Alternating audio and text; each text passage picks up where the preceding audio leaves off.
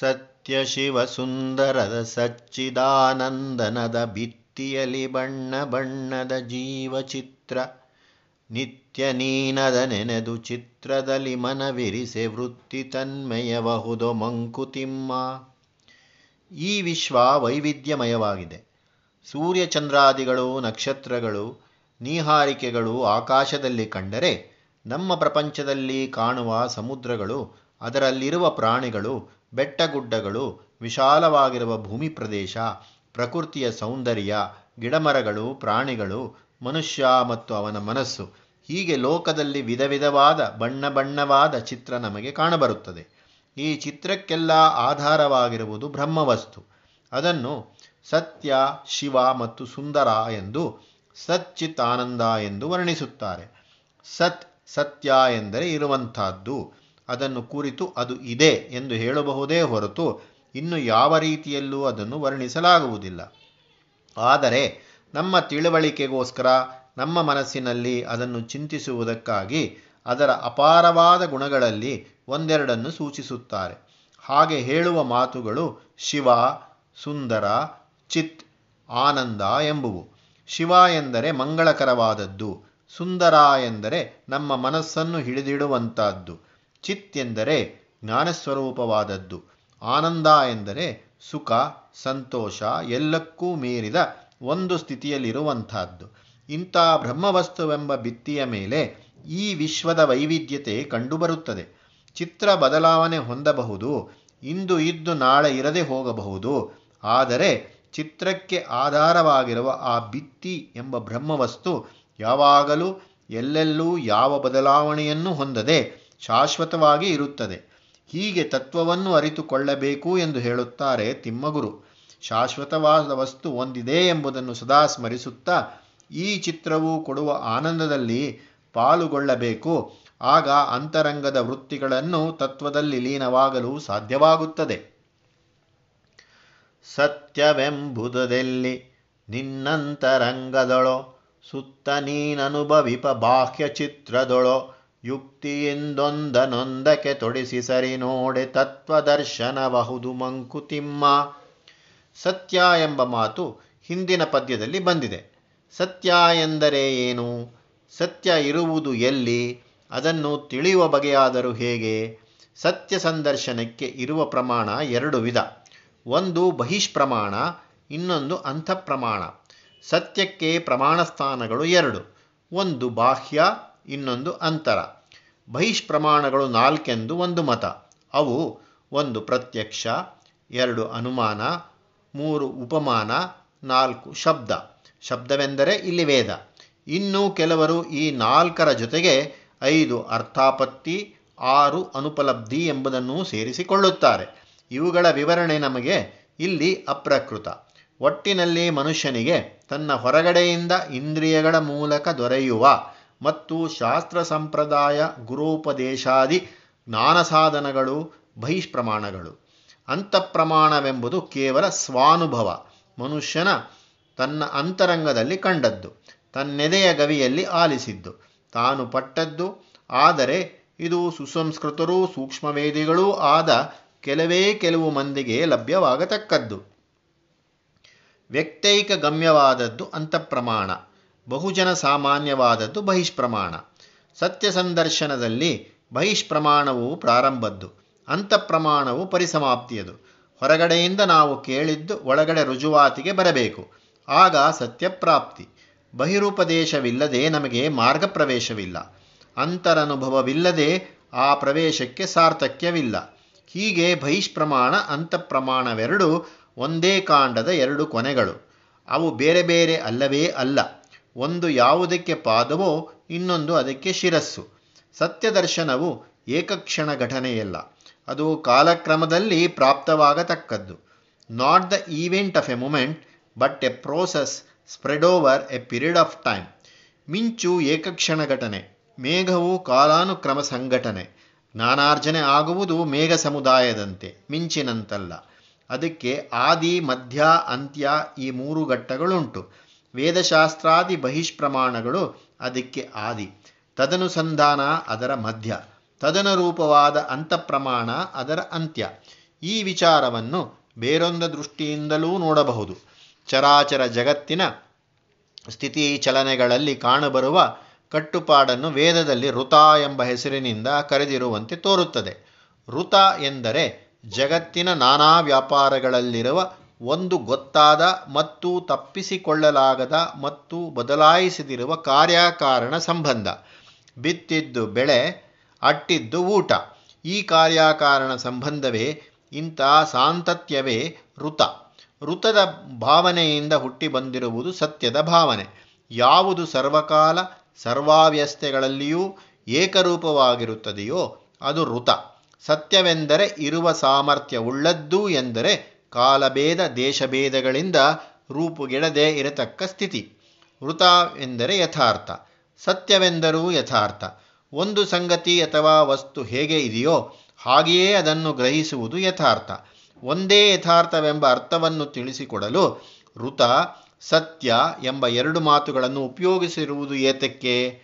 ಇಲ್ಲಿ ಎರಡಕ್ಕೂ ಬೇರೆ ಬೇರೆ ಪ್ರಯೋಜನ ಉಂಟು ಋತವೆಂದರೆ ನಮ್ಮ ಅಂತರಂಗದ ಒಳಗಡೆ ಇತರರ ಪ್ರೇರಣೆ ಸಹಾಯಗಳಿಲ್ಲದೆ ತಾನಾಗಿ ಹೊಳೆಯುವ ಯಥಾರ್ಥ ಎಂದರೆ ಒಳಹೊಳಪು, ಅಂತರಂಗ ದೃಷ್ಟಿ. ಇದೇ ನಿಜ ಅಥವಾ ನೈಜ.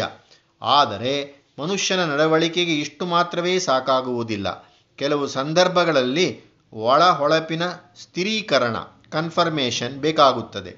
ಅದಲ್ಲದೆ ಎಷ್ಟೋ ವಿಷಯಗಳಲ್ಲಿ ಒಳಹೊಳಪು ಆಗುವುದೇ ಇಲ್ಲ. ಕ್ರಿಯೆ ಅಥವಾ ವಸ್ತುವು ಸಂಪೂರ್ಣವಾಗಿ ಹೊರಪ್ರಪಂಚದ್ದೇ ಆಗಿರುವ ಪಕ್ಷದಲ್ಲಿ ಅದರ ತಿಳುವಳಿಕೆ ನಮಗೆ ಉಂಟಾಗುವುದು ಅಂತರಂಗದಲ್ಲಲ್ಲ. ಅಲ್ಲಿ ಬಹಿಷ್ಪ್ರಪಂಚದ ತಿಳುವಳಿಕೆ, ಮತ್ತೊಬ್ಬರ ಹೇಳಿಕೆಯಿಂದ ಅಥವಾ ನಮ್ಮ ಜ್ಞಾನೇಂದ್ರಿಯಗಳ ಪ್ರಯತ್ನದಿಂದ ನಾವು ಅದನ್ನು ಸಂಪಾದಿಸಿಕೊಳ್ಳಬೇಕಾಗುತ್ತದೆ. ಹೀಗೆ ಹೊರಪ್ರಪಂಚದಿಂದ ನಾವು ಸಾಧಿಸಿಕೊಂಡ ತಿಳುವಳಿಕೆ ಸತ್ಯ.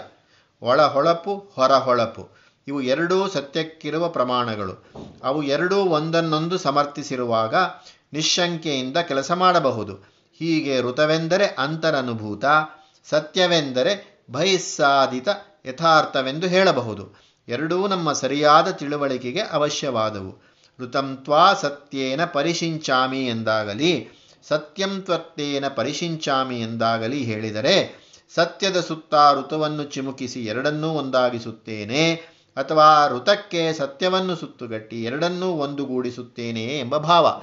ಎಂದರೇನಾಯಿತು? ನನ್ನ ಅಂತರಂಗದಲ್ಲಿ ಯಾವುದು ಹೇಗೆ ಎಂದು ತೋರುತ್ತದೆಯೋ ಅದನ್ನು ಬಹಿರಂತಹ ಪ್ರಮಾಣಗಳಿಂದ ತೋರಿ ಬಂದದ್ದರ ಜೊತೆಗೆ ಸೇರಿಸಿಕೊಂಡು ವಿಮರ್ಶೆ ಮಾಡಿ ಹಾಗೆ ಶುದ್ಧವಾದ ಸಿದ್ಧಾಂತವನ್ನು ಶೋಧಿಸಿದ ಸತ್ಯವನ್ನು ಅನುಸರಿಸುತ್ತೇನೆ ಎಂದು ಈ ಮಂತ್ರಗಳ ಭಾವ. ಇರುವಿಕೆ ಹೇಗುಂಟೋ? ಅದರ ಹೇಳಿಕೆ ಇದ್ದದ್ದನ್ನು ಇದ್ದಂತೆ ಹೇಳಿದ್ದು ಯಥಾರ್ಥ, ತಥ್ಯ, ಋತದ ವಾಗ್ರೂಪ ಸತ್ಯ. ಹೀಗೆ ನಾವು ಬಾಹ್ಯ ಪ್ರಪಂಚದಿಂದ ಇಂದ್ರಿಯಗಳ ಮೂಲಕ ಪಡೆದುಕೊಂಡ ವಿಚಾರಗಳನ್ನು ಅಂತರಂಗದ ಒಳಹೊಳಪಿನೊಡನೆ ಯುಕ್ತಿಯಿಂದ ಒಂದುಗೂಡಿಸಿದರೆ ತತ್ವದರ್ಶನವಾಗುತ್ತದೆ. ಹೀಗೆ ಬಾಹ್ಯ ಪ್ರಪಂಚವನ್ನು ಬಿಟ್ಟು ಸತ್ಯವಿಲ್ಲ, ಅಂತರಂಗವನ್ನು ಬಿಟ್ಟು ಸತ್ಯವಿಲ್ಲ. ಎರಡನ್ನೂ ಒಂದುಗೂಡಿಸಿ ನಿಶ್ಚಯಕ್ಕೆ ಬಂದಾಗ ಮಾತ್ರ ಸತ್ಯದರ್ಶನವಾಗುತ್ತದೆ.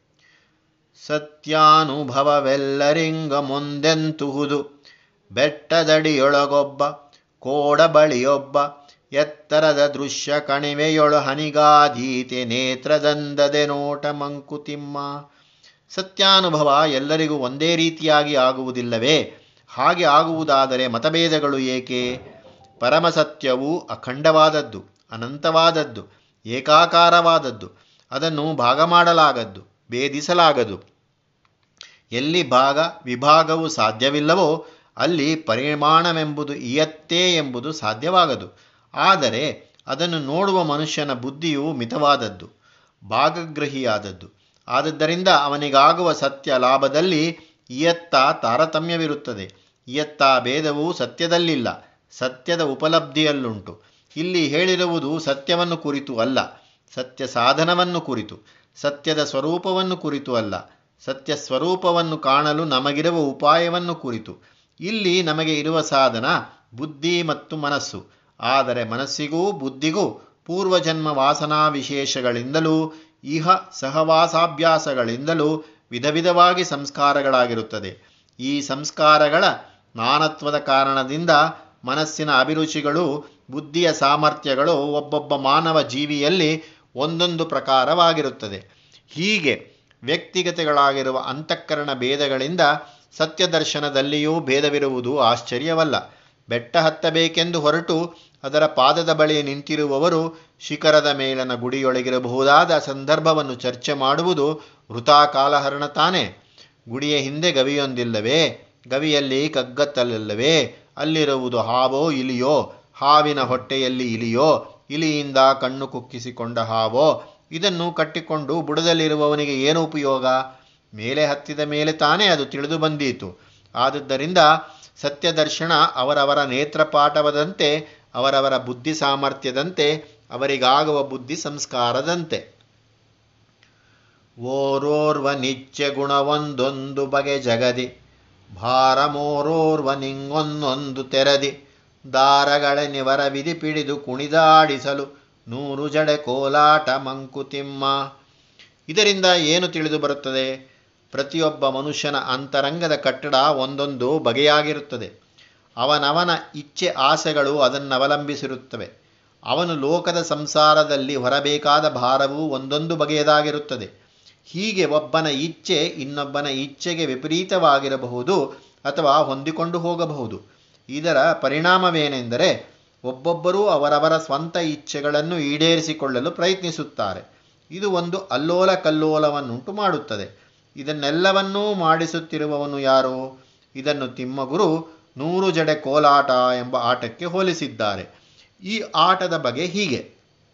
ಮೇಲುಗಡೆ ಒಂದು ಕೇಂದ್ರದಿಂದ ಒಂದು ನೂರು ದಾರಗಳನ್ನು ಇಳಿಯಬಿಡುವುದು. ಕೆಳಗೆ ಒಂದೊಂದು ದಾರವನ್ನು ಒಬ್ಬೊಬ್ಬರು ಹಿಡಿದು ನಿಲ್ಲುವುದು. ಆನಂತರ ಹಾಡುವ ಕೋಲಾಟದ ಹಾಡಿನ ತಾಳಕ್ಕೆ ಸರಿಯಾಗಿ ಹೆಜ್ಜೆ ಹಾಕುತ್ತಾ, ಆ ನೂರು ಜನವು ಆಚೆ ಈಚೆ ಸರಿದು, ಆ ನೂರು ದಾರಗಳನ್ನು ಸೇರಿಸಿ ಜಡೆ ಹಾಕುವುದು. ಕೆಳಗಿನವರೆಗೂ ಆ ದಾರಗಳು ಜಡೆಯಾದ ಮೇಲೆ ಹೇಗೆ ಮೊದಲು ಹೆಜ್ಜೆ ಹಾಕಿದ್ದರೋ, ಅದಕ್ಕೆ ಪ್ರತಿಕ್ರಮದಲ್ಲಿ ಹೆಜ್ಜೆ ಹಾಕಿ, ಹಾಕಿದ ಜಡೆಯನ್ನು ಸಿಕ್ಕುಬಾರದ ಹಾಗೆ ಬಿಡಿಸಿ ನೂರು ದಾರಗಳನ್ನು ಮೊದಲಿನಂತೆ ಬೇರೆ ಬೇರೆ ಮಾಡುವುದು. ಈ ಜಡೆಯನ್ನು ಹಾಕುವುದು ಅಷ್ಟು ಕಷ್ಟವಲ್ಲ. ಆದರೆ ಹಾಕಿದುದನ್ನು ಬಿಡಿಸಲು ಮಾತ್ರ ತುಂಬ ಎಚ್ಚರಿಕೆ ಬೇಕು, ತುಂಬ ಜಾಣತನ ಬೇಕು. ಇಲ್ಲಿ ಈ ದಾರಗಳು ವಿಶ್ವಸಂಧಾನಿಯಾದ ವಿಧಿ ಹಿಡಿದುಕೊಂಡು ಕೋಲಾಟದ ಪದಹಾಡಿ ತಾಳ ಹಾಕಿ ಕುಣಿಸುತ್ತಿದ್ದಾನೆ. ಹೀಗೆ ಅವನು ಎಲ್ಲರಲ್ಲಿಯೂ ಅಂತರ್ಯಾಮಿಯಾಗಿ ನೆಲೆಸಿ ಸಮಸ್ತ ಜೀವನ ಕ್ರಿಯೆಗಳಿಗೂ ಮೂಲಶಕ್ತಿಯಾಗಿ ಮೂಲ ಕಾರಣವಾಗಿದ್ದಾನೆ. ಹಾಗೆ ಅಂತರ್ಯದಲ್ಲಿ ಕುಳಿತು ಏನು ಮಾಡುತ್ತಿದ್ದಾನೆ? ಸುಮ್ಮನೆ ನಿಶ್ಚೇಷ್ಟನಾಗಿ ಕುಳಿತಿದ್ದಾನೆಯೇ? ಇಲ್ಲ, ಇನ್ನೊಂದು ಕೆಲಸ ಮಾಡುತ್ತಿದ್ದಾನೆ. ಪುಳ್ಳೆಯಿಂದ ಚುಚ್ಚುತ್ತಾನೆ, ಚಿವುಟಿ ಕಚಗುಳಿ ಇಡುತ್ತಾನೆ, ಎಲ್ಲರನ್ನೂ ಇತ್ತತ್ತ ಹಾರಾಡಿಸುತ್ತಾನೆ, ಕುಣಿಸುತ್ತಾನೆ. ಆವ ಜನ್ಮದ ಋಣವೋ, ಆವ ಕರ್ಮದ ಕಣವೋ, ಮಾವಾಗಿ ಬೇವಾಗಿ ಸಂಸಾರವನದಿ ಜೀವಕೀಂಟುಪುವು ಮಾದಕದ ರಸಪಾನಗಳು ಭಾವಜ್ವರಂಗಳವು ಮಂಕುತಿಮ್ಮ. ಈ ಕುಣಿಯುವ ಪಾತ್ರ ಎಂದರೆ ಜಗತ್ತಿನಲ್ಲಿ ಪ್ರತಿ ಜೀವಿಯ ಸ್ಥಾನ, ವ್ಯವಹಾರ, ಗುಣ ಎಲ್ಲವೂ ನಿಷ್ಕರ್ಷೆಯಾಗಿರುತ್ತದೆ. ಅವನಲ್ಲಿರುವ ಕಾಮ ಕ್ರೋಧಾದಿ ಗುಣಗಳು ವಂಶಾನುಗತವಾಗಿ ಬಂದಿರುತ್ತದೆ. ವಂಶವಾದರೋ ಪೂರ್ವಜನ್ಮ ಕರ್ಮಾನುಗುಣವಾಗಿ ಬಂದಿರುತ್ತದೆ.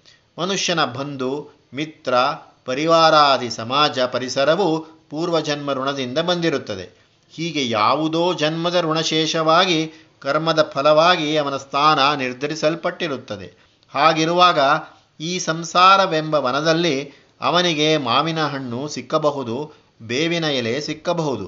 ಅಂದರೆ ಸುಖ ದುಃಖಗಳು ಕಷ್ಟಕಾರ್ಪಣ್ಯಗಳು ಅವನ ಕರ್ಮಕ್ಕೆ ತಕ್ಕಂತೆ ಸಿಕ್ಕುತ್ತವೆ. ಅವುಗಳ ಫಲವಾಗಿ ಅವನ ಜೀವಕ್ಕೆ ಸುಖ, ದುಃಖಗಳ ರಸಪಾನವಾಗುತ್ತದೆ.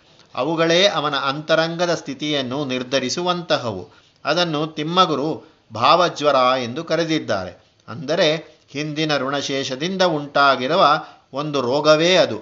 ಆ ರೋಗ ಹೋಗಬೇಕಾದರೆ ಜಗತ್ತಿನ ಸಂಪರ್ಕದ ಮೂಲಕವೇ. ನಿನ್ನ ಜೀವಿತವೆಲ್ಲ ನಿನ್ನ ಕೈಮಾಳ್ವೇಂ. ಅನ್ಯ ಶಕ್ತಿಗಳೆನಿತು ಬೆರೆತಿರುವಲ್ಲಿ ಅನ್ನವಿಡುವವರು ತಿಳಿವ ನೀವರ್ ಒಡನಾಡುವರು ನಿನ್ನ ಬಾಳ್ಗೆವರಿರರೆ ಮಂಕುತಿಮ್ಮ ನಾನು ಎಲ್ಲವನ್ನೂ ನಾವೇ ಮಾಡಿಬಿಡುತ್ತೇವೆ.